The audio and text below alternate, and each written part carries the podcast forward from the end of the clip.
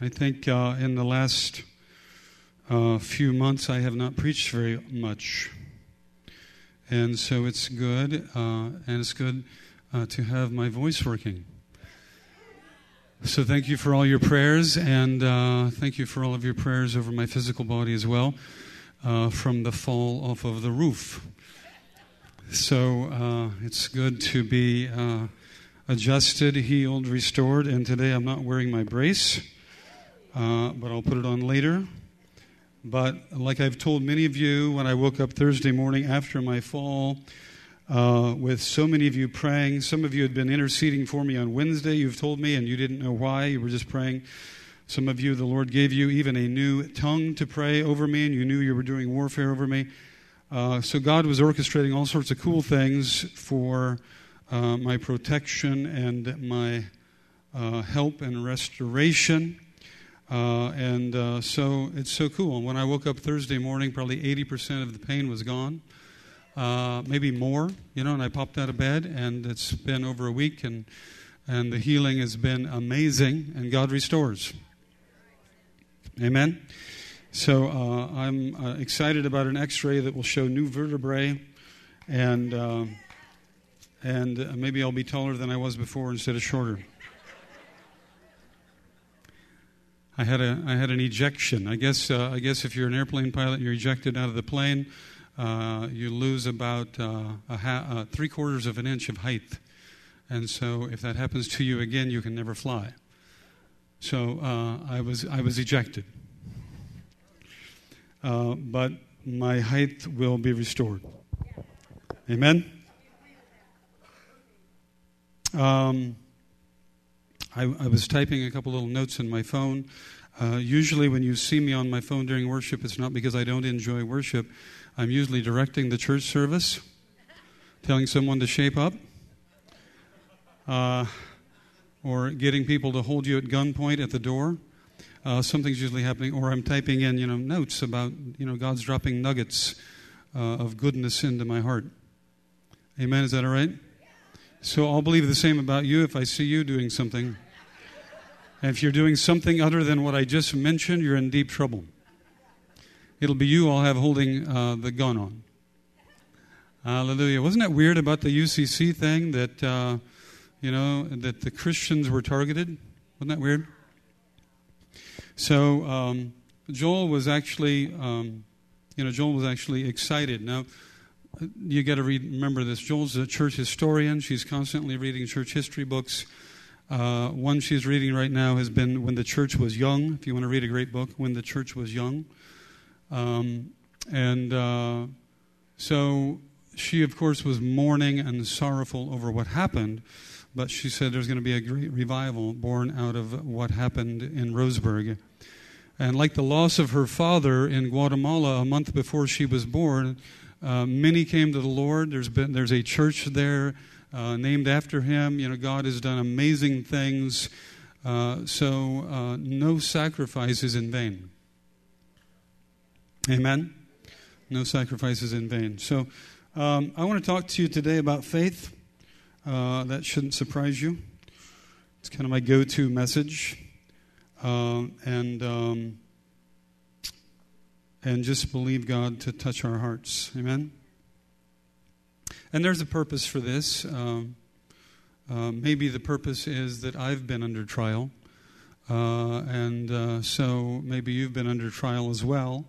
Uh, I don't know. Sometimes, you know, what's happening with the head is happening with the body. Uh, so maybe that's a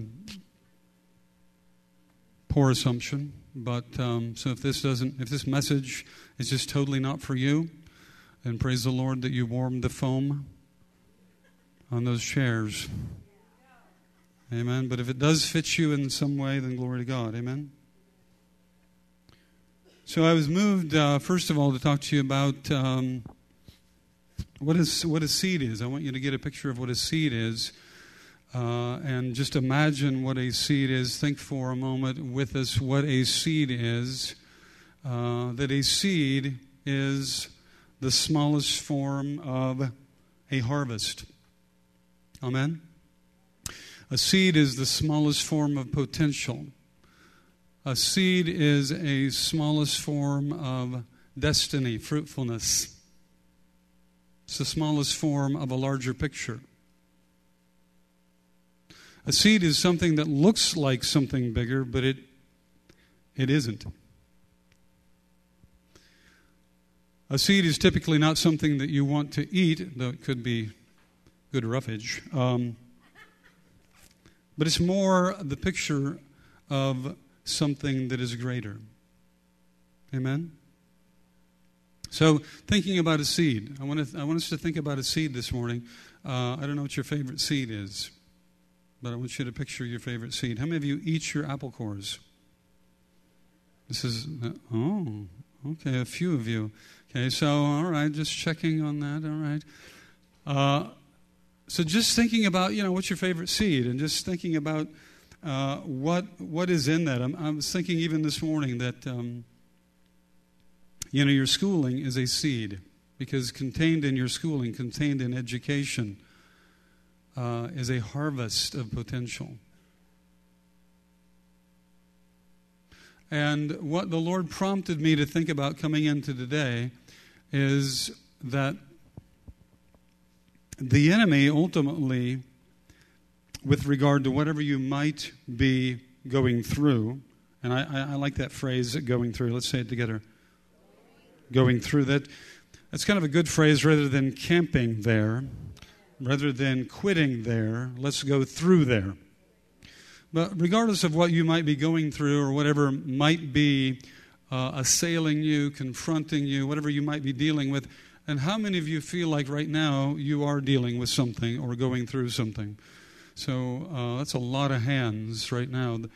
Um, regardless of what you're going through, I would say that on the other side of that is a picture of what you believe for. On the other side of that is the picture of harvest, uh, the picture of fruitfulness, the picture of breakthrough, the picture of, of victory, the picture of a greater vision, right? And so, regardless of what you're going through, uh, what we have to realize, what we have to recognize, what is important for us to know is that the enemy is after that harvest. He's trying to he's trying to steal, kill or destroy that harvest, right? John 10:10. 10, 10. The thief comes to what? Kill, steal, and destroy. The thief comes to kill, steal, and destroy. Okay? So let's think about how he comes to kill, steal, and destroy because, because he's not just after what you have now, but he's after that which is your future. He's after your harvest, he's after your fruitfulness, he's after your destiny, and destiny is a word that speaks of destination. He's after what God has for you. He's after what God said over you. He's after what God has promised you, right? And when we say He, we, we might say that the, the influence, the prince and the power of the air, the influence in the atmosphere around us, the, the influence of that which is in culture and society, the influence that is of the curse and in the curse. It's, it's not just uh, a visitation or an oppression or a whispering uh, of the demonic. It is a constant, pervasive influence in a fallen world, is after your harvest. But it, it, to make it less nebulous and to make it more real, practical, and critical, what I want to say to you is what he's after is the thing that will produce the harvest or the breakthrough, and that is the seed. He's after the seed.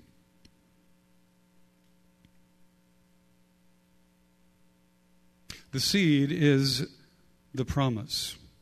If we take the seed away, we have relatives that farm a thousand acres over in Spokane area. If we take their seed away, what have we taken away? We've taken away their future. We've taken away their harvest.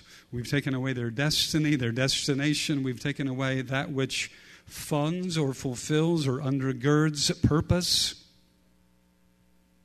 If we take away their seed, uh, we, we take away what they can eat. You're supposed to eat out of your harvest. That means you're supposed to eat out of your vision fulfilled. You're supposed to eat out of your dream fulfilled. You're supposed to eat out of the promise fulfilled. You're not supposed to just eat the promise, you're supposed to eat out of the promise fulfilled. So if we take away the seed, so this is where I, I want you to I want you to see this. I want you to grasp this, and I want you to see this is this is such a powerful tactic of the enemy against us is to work on the seed within you. If he can succeed on working on the seed within you and begin to get you to retreat, to back up, to pull out the seed within you, then he has circumvented your harvest. Am I making sense? So, what, what, what will it take for you to give up the seed within you? What will it take? What will it take? Uh, we've seen, you know, the Bible's full of all of these stories where, where we saw, where we see difficulty come to people where we might say that the enemy was using circumstance and using people and using others essentially to confront, to rob, to destroy, to bring down the seed so that the harvest would not come to pass. Right?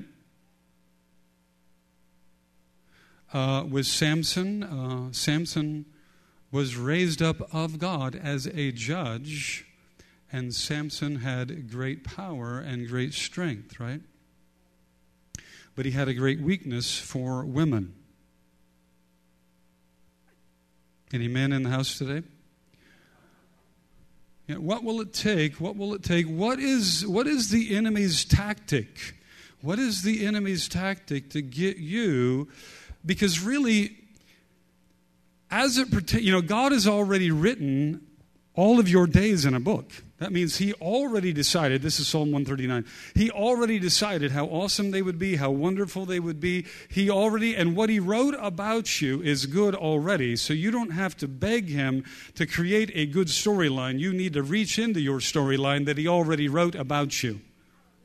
And it's that storyline that is the basis for the seed of promise that is over you and deposited in you. And then he sealed its ultimate fulfillment when he sent Jesus to be your representative to bear and to take the penalty of the curse and sin and iniquity in his own body and to once and for all declare that you would be a blessed son of God and well able to qualify for the storyline of goodness that he already wrote about you. We do not have to talk God into something good. We need to find out what good He already wrote in the book when He foresaw you. We're spending a lot of time trying to talk God into good and trying to work to get ourselves into good when God already ordained good guaranteed good, wrote about good, deposited good in our accounts. Let that sink in for a moment.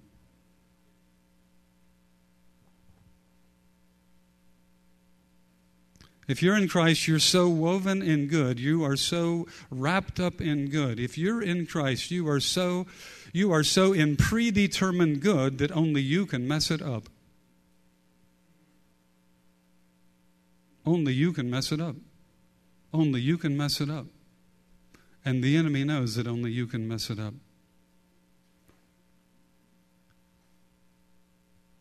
What is a trial?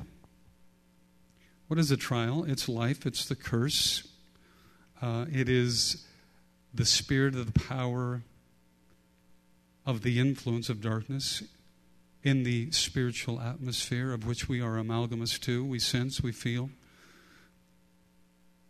It is the enemy working a trial to try our faith, to try us, to try our resolve to hang on to the seed.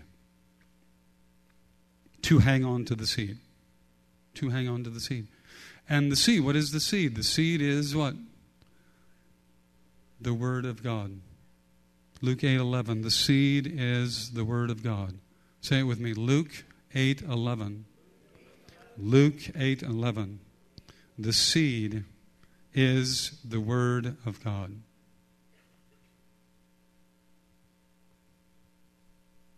Look how simple this is. I mean, even 1 Corinthians, is it 121? The promises of God, we've been singing about them this morning, are yes and amen. How easy is that? Can you get easier than that? The promises of God are yes and amen to those who believe. What is life doing to you right now? What is the enemy doing through life right now? Or what is just, you know, um,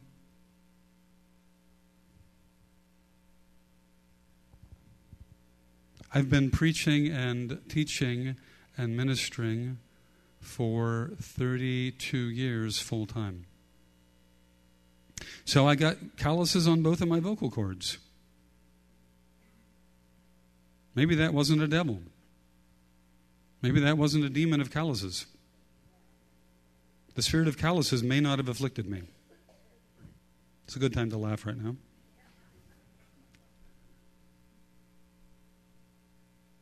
But in the process, in the process of affliction, that has nothing to do with the demonic. It has everything to do with the weakness of my flesh and my lifestyle and my poor vocal habits and my poor vocal training and, and uh, whatever else. In the midst of all of that, the enemy can come and visit you. How many of you know that the enemy doesn't cause everything, but he can visit everything bad? He doesn't cause everything bad, but he can visit everything bad. And our flesh is weak, and we're going to have a blowout here and there. And so, uh, in the midst of a blowout, um, this is where the enemy wants to come. And where the enemy would come, he would come to steal the seed of your future. So maybe you go into a surgery and the surgery is supposed to fix everything or whatever they're going to do to your vocal cords, and you're going to the top laryn- laryngeologist or whatever uh, in on the West Coast, and and then you come out of it and you can't talk. Or you sound like a raspy old smoker. Um, how many of you know that's a good opportunity for the enemy to visit your mind? Where, where does the enemy begin to steal the seed of God's word, God's promise, God's plan, God's destiny, God's call, God's goodness? Where does he begin to steal it? He begins to steal it in the amalgamous area that he has access to by ministering his testimony over your thought life.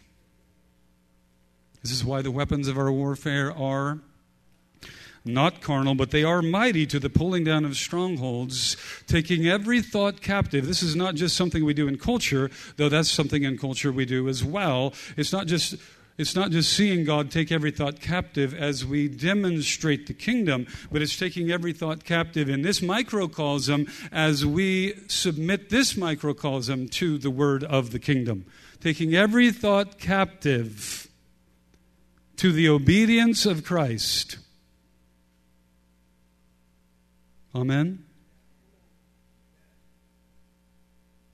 We, we want him to fulfill. We want to be builders with him. But unless the Lord builds the house, Psalm 127, unless the Lord builds the house, they who labor, labor in vain. To stay up all night and to work is to, is to labor in vain. Psalm 127, verse 1, 2. Unless, how do we get the Lord to build our house? How do we work with the Lord to see the house built? What is the house? The house is a symbol of fulfillment, a symbol of fruit, a symbol of harvest. In this metaphor, it's a symbol of breakthrough and goodness. How does that happen? we have to stay in agreement with that seed of His Word within us. We have to stay. How many of you have uh, faltered in that? Four honest people and 200 liars.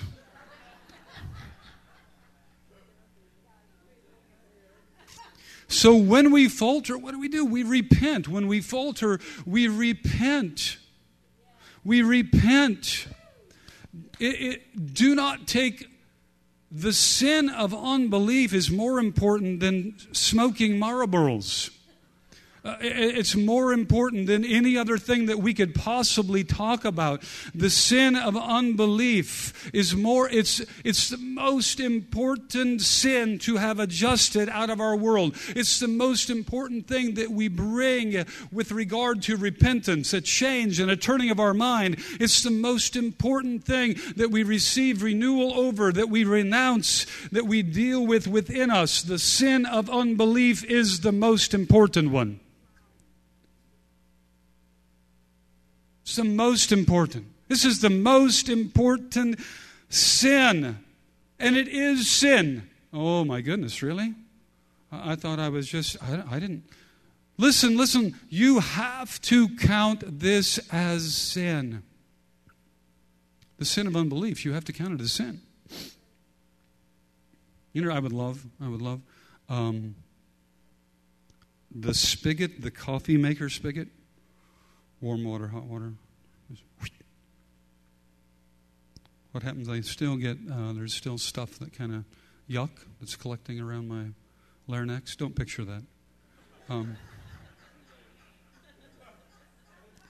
that was a harvest vision you didn't need uh, right now, but anyway. So a little washing is good. Amen. So, you know, I've been using those Hall's menth- menthol things. You know, for years I used those. So the uh, voice therapist said, Now, whatever you do, don't use anything with menthol. So they were telling me how they affected the vocal folds in a very negative manner. Education is good. Hallelujah. And I'm trying to open more. My therapist says, so if I look funny when I talk, trying to open more, get the sound out more. Nothing. Oh no, lid, no lid. That's good. Thank you, Jack. Come on, give Jack a thanks offering.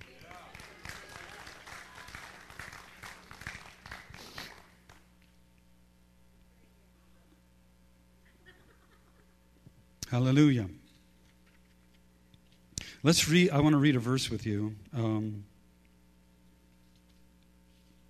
you know, for Esau, this is interesting, but Esau had a word over his life uh, by virtue of the firstborn. Uh, but he traded it for a bowl of soup. Uh, and you know, it's just it's valuable for us to think about what what what word, what concern, what worry, what care, what need. He was hungry. He was starving hungry.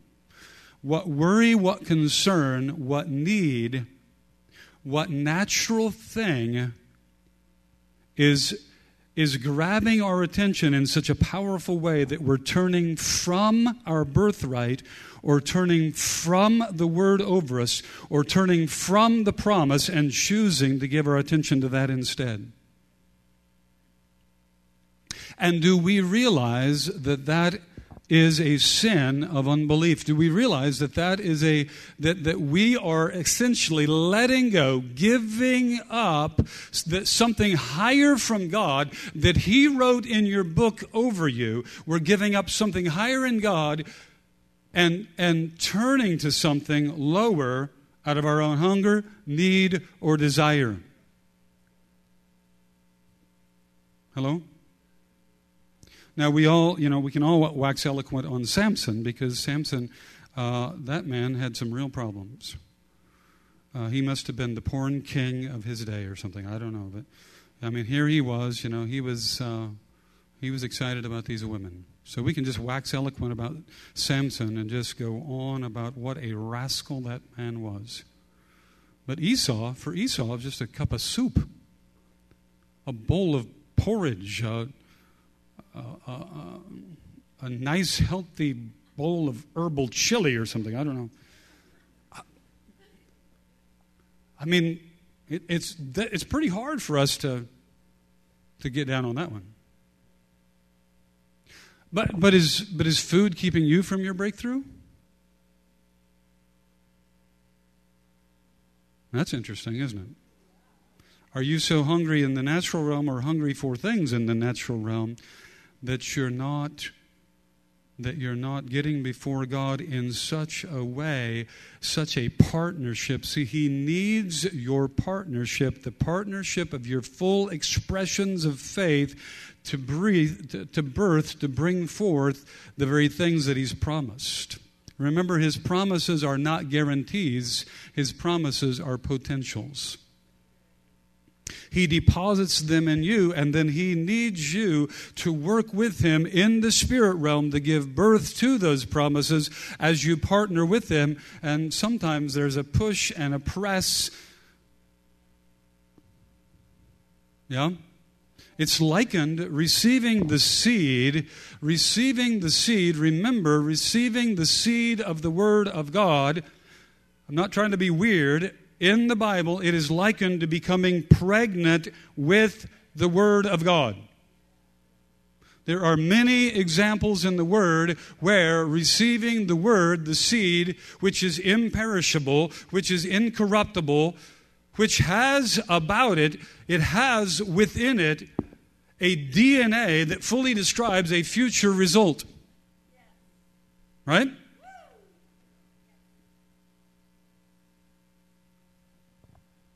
But, but, but there has to, there has to be something about us that does not let go. And we see something very odd, very interesting in the culture, don't we? That he wants healthy babies aborted. Doesn't he think, don't you think he wants your dreams and words aborted as well? What will it take? What simple thing? What hunger? What frustration? Are you so hungry for recognition that you will let go of the word over you because you didn't get recognition from authority or recognition from someone that you, I mean, you're starting to give birth to this ministry or this vision, or you're starting to give birth to, I mean, your, things are beginning to move forward.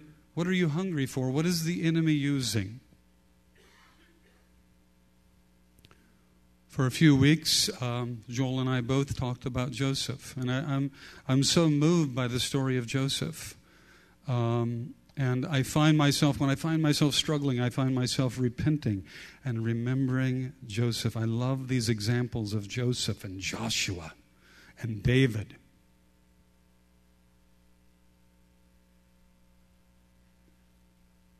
And, and Psalm 105, Psalm 105 talks about uh, Joseph, and I want to read that to you, and uh, and just I want us to remember the life of Joseph for a minute.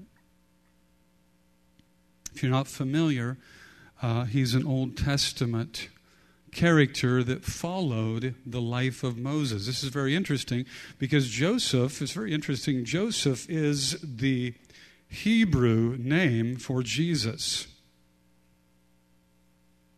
So Jesus is the Greek name for, for uh, I'm sorry, uh, Joshua. I'm getting confused for a moment. Forgive me. Uh, and we'll get to Joshua in a minute. Joshua is the Hebrew name for Jesus. Let's go back to Joseph, and I want to read to you out of Psalm 105. Psalm 105. This is about Joseph.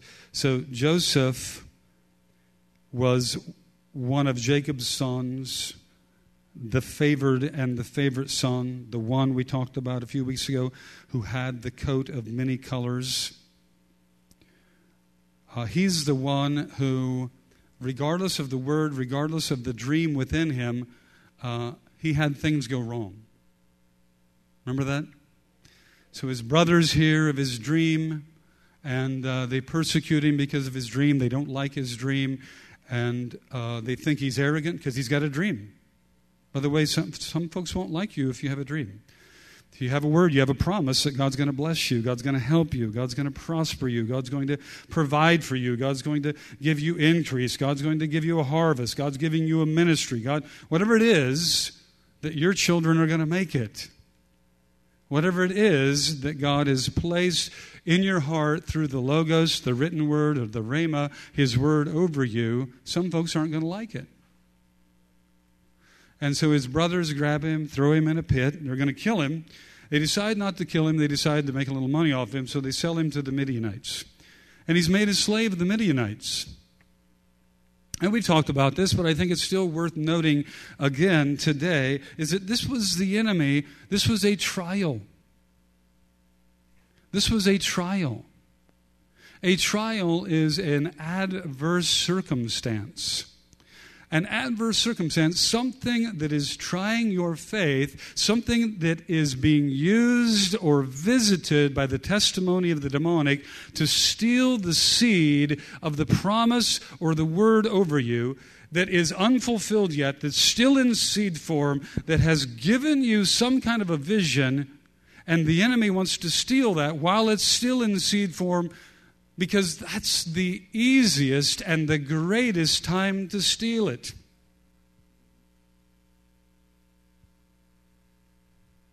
So he's sold to the Midianites, and uh, he doesn't let the word get stolen. He ends up in Potiphar's house, and you know the story. He rises to the top. Right? Um, I just think that we ought to have a perspective because we're so we're so wrapped and woven and one with Jesus that everything in life, regardless of how it came and regardless of if you even understand it, you don't need to unravel every aspect of it. Was this of the devil? Was this, you know, are you hearing what I'm saying? What's the name of the demon? Every setback in life, you decide, because you're one with Jesus, you decide will it be a promotion or will it be destruction and a setback? What will it be? This trial, adverse circumstance, contradiction to the promise, this trial is an open door for the seed of God's promise within you to be tested. Will you hang on to it? What you're going through right now, can it steal your thought life? Can it steal your faith? Can it steal your joy? Can it steal your hope? Can it steal your resolve? Can it steal your perspective? Can it, can it wear you down? Can it make you bitter? Can it make you angry? Can it make you frustrated? Can it discourage you? Because if it can, you'll need to repent pretty soon. Because if it can, it means that the enemy, whether he sent it or he caused it, is now through his testimony over it stealing your seed. And if he can steal your seed, he can steal your harvest. So I think Joseph had to decide. You and I have to decide every single day with every single setback is this curtains for me? Am I foiled again? Or is this a promotion? You have to decide. Is this a promotion? Is God good? Is he faithful to his word? will he build this house? He's only going to build the house, that is, bring forth the fullness of those who believe, of those who believe, of those who believe. Cast not away your confidence, for it has a great recompense of reward. That's out of the Hebrews. Don't throw away your confidence in His Word. Don't throw away your confidence in His Word. It has a great recompense of reward.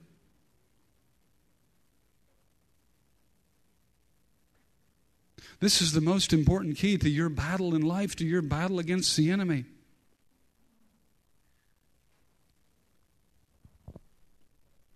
Amen? Psalm 105 About Joseph, they afflicted his feet with fetters. He himself was laid in irons. I, don't know what your picture of, uh, I don't know what your picture of his jail time was. Remember, Potiphar's wife uh, tried to grab him for some kind of sexual relationship, uh, and uh, Joseph didn't fall for that. Uh, and so he runs out of the house. So she falsely accuses him. He ends up in jail. Well, here the word tells us that that jail time wasn't all just lovely. Watching TV, getting his education, eating the latest uh, beef off of the ranch. Um, Psalm 105 they afflicted his feet with fetters. He himself was laid in irons until the time that his word came to pass. The word of the Lord tested him. Until the time that his word came to pass, the word of the Lord tested him. He was tested. He was tested. Now, here's the crazy thing God has so much confidence in you that I believe He says, Bring it on. I really believe there is a parallel to a Job world. Though we don't live in the same times that Job lived in, there is a parallel to a Job world in that God has so much confidence in your in your oneness, your unity with Christ, your unity with victory, your unity with the overcoming one, uh, that He would even say, This one can handle it. This one can handle it. So I would say, let's not disappoint Father, let's handle it. Let's not disappoint, Father. Let's handle it. Amen? And if we falter, repent. If we falter, repent. If we falter, repent.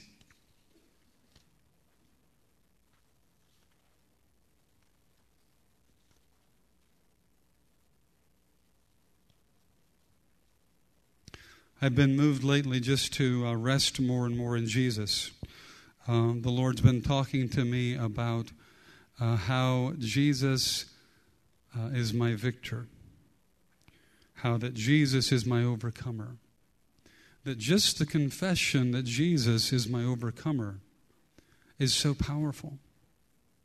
Just the confession that Jesus is my supply and my help and my victory. Just the confession that Jesus is my warrior.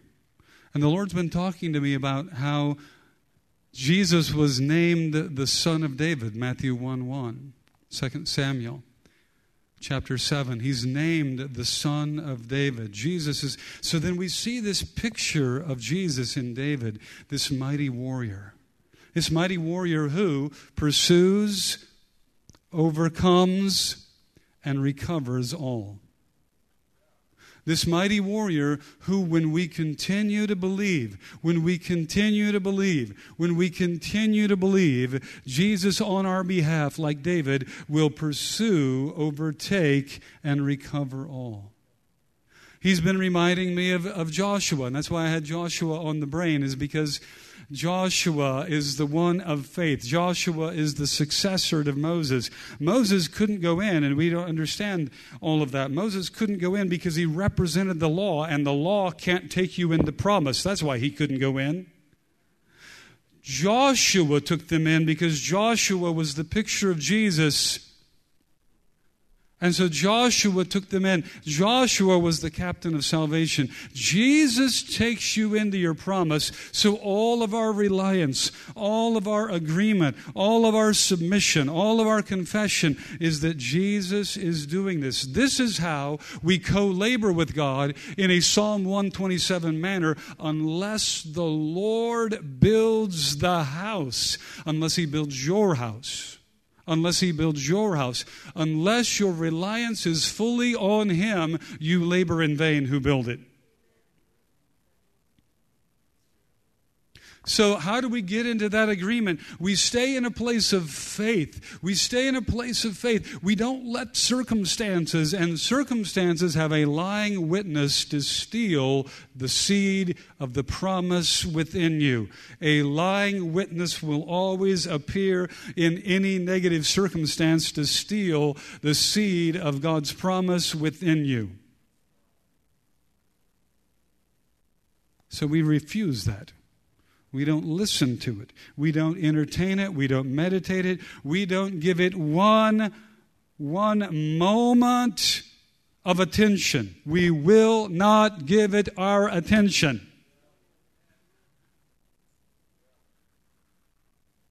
What a privilege we have to have victory come forth. What a privilege we have to have victory come forth. Bad things happen to Joseph, and God turns it into good. What? Now he's locked.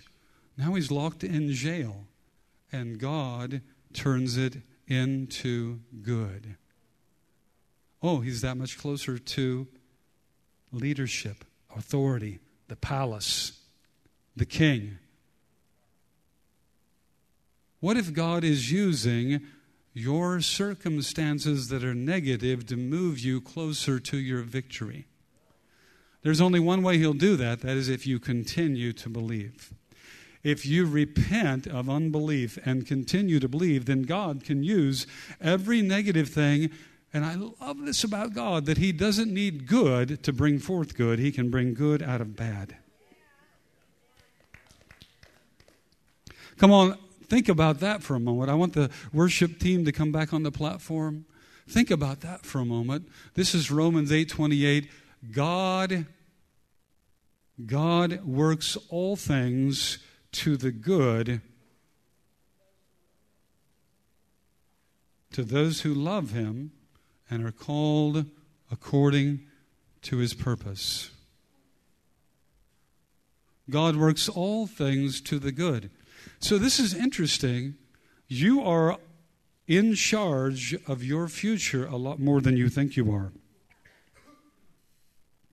You have you have an interactive relationship with your destiny, your harvest, your fruitfulness, your breakthroughs, much more than you think you do because because it's your agreement in his victory or your disagreement that really sets your future in place.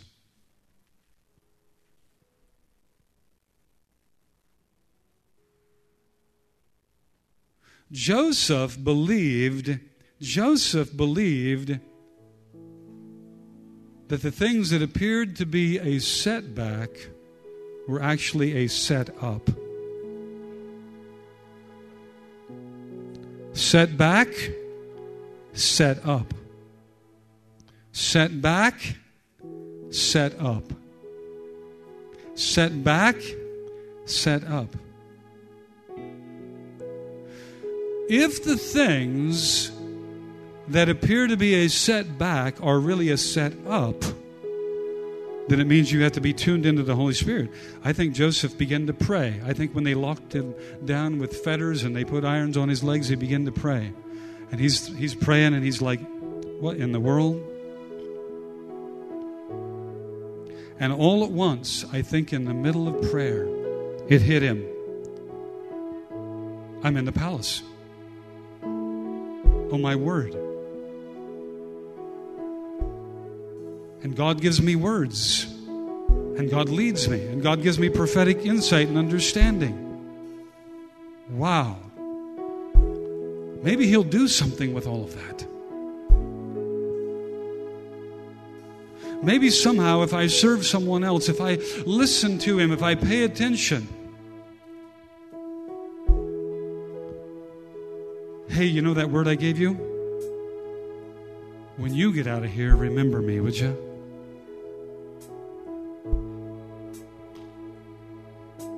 Do you think the faith for him to say that came from anywhere but God? See, regardless, and we sang it today, doesn't matter how I feel.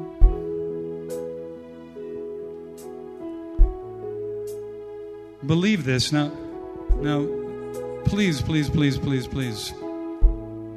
Shootings at colleges, Russia in Syria, ISIS invading the world. Please, please, please, please, please, please, do not start thinking that the end is here and it's over. The one world government of Jesus is just warming up.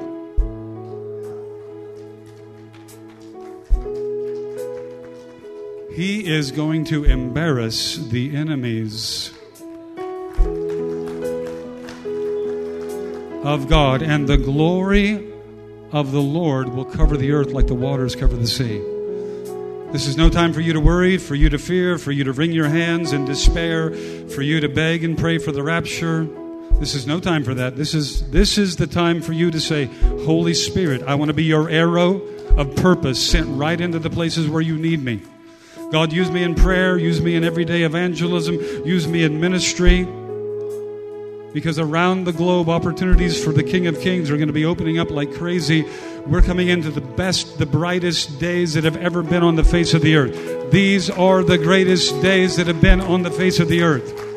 And these are not the days to get off of the earth. These are the days where we pray with a fervency, Thy kingdom come, Thy will be done on earth as it is in heaven.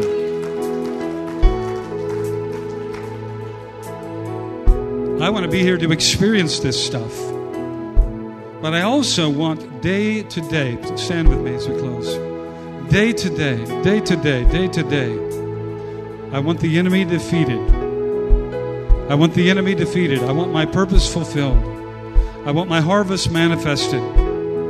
I don't want anything circumvented. I want the prayer team to come forward to pray quickly.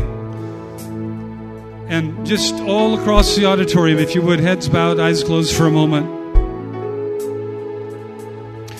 If your faith has been under siege, if a word within you has been under siege, if the enemy's been testifying against you, if there's been a visitation of depression, discouragement, or doubt, if like me you felt like you it would even be appropriate to just repent for even listening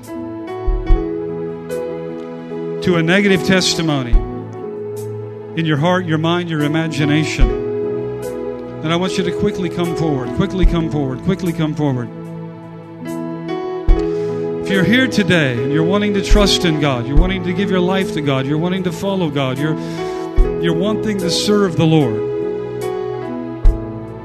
then I want you to come forward. If you're here today wanting to recommit your life to Him, you've been backslidden or you've been away from Him or you've not been walking with Him like you should or like you ought, you're unsure of your position with Him, I want you to come forward.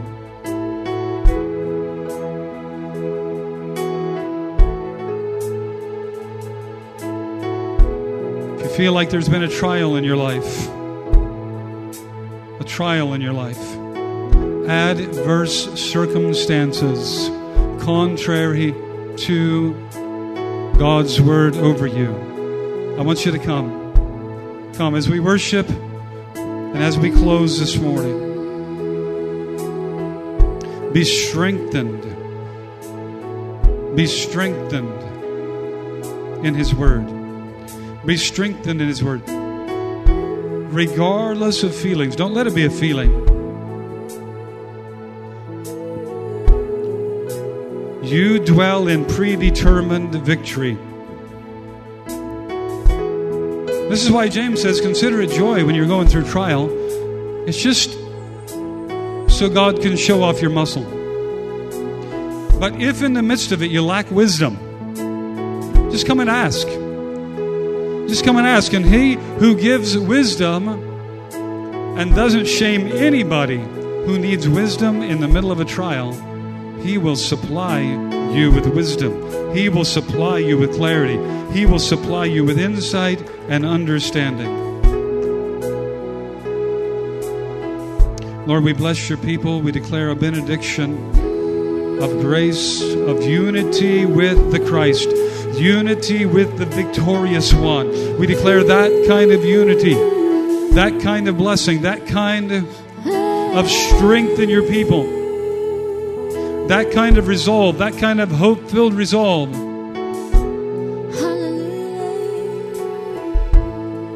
That we hang on to the word. And if we even let go for a moment, that we quickly run back that we quickly run back. That we do not let the enemy keep, have, steal our seed.